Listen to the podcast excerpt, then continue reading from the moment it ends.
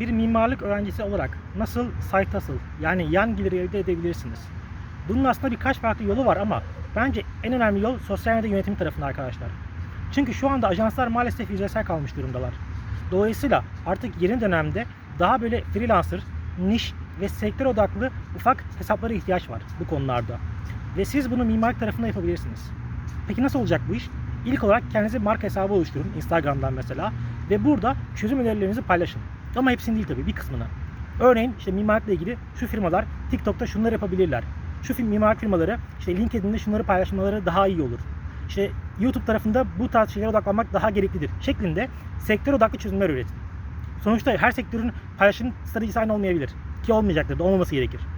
Sizler işte bunları paylaşıp bir kısmını sonrasında markalara yazmaya başlayın. İşte ben bu konuda şunları üretiyorum, sizin için bunları sağlayabilirim şeklinde. Ha bu kolay bir şey mi? Üretmesi kolay ama sonuç alması zor bir süreç. Niye? Çünkü birincisi size karşı bir önyargı olacak.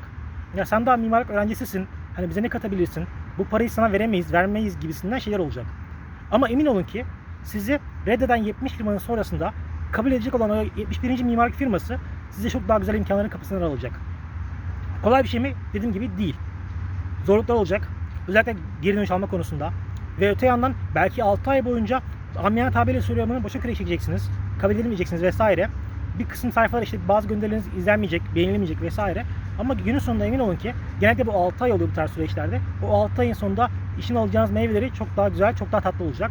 Ve bu size yan gelirin haricinde kişisel tatmin, işte CV beklentileri, referanslar, öte yandan sektörde tanınma ve benzeri boyutlarıyla çok kapsamlı bir artı sağlayacak. Bence bunun için o 6 ayı çöpe atmaya, yine tırnak için söylüyorum bunu, kesinlikle değecektir.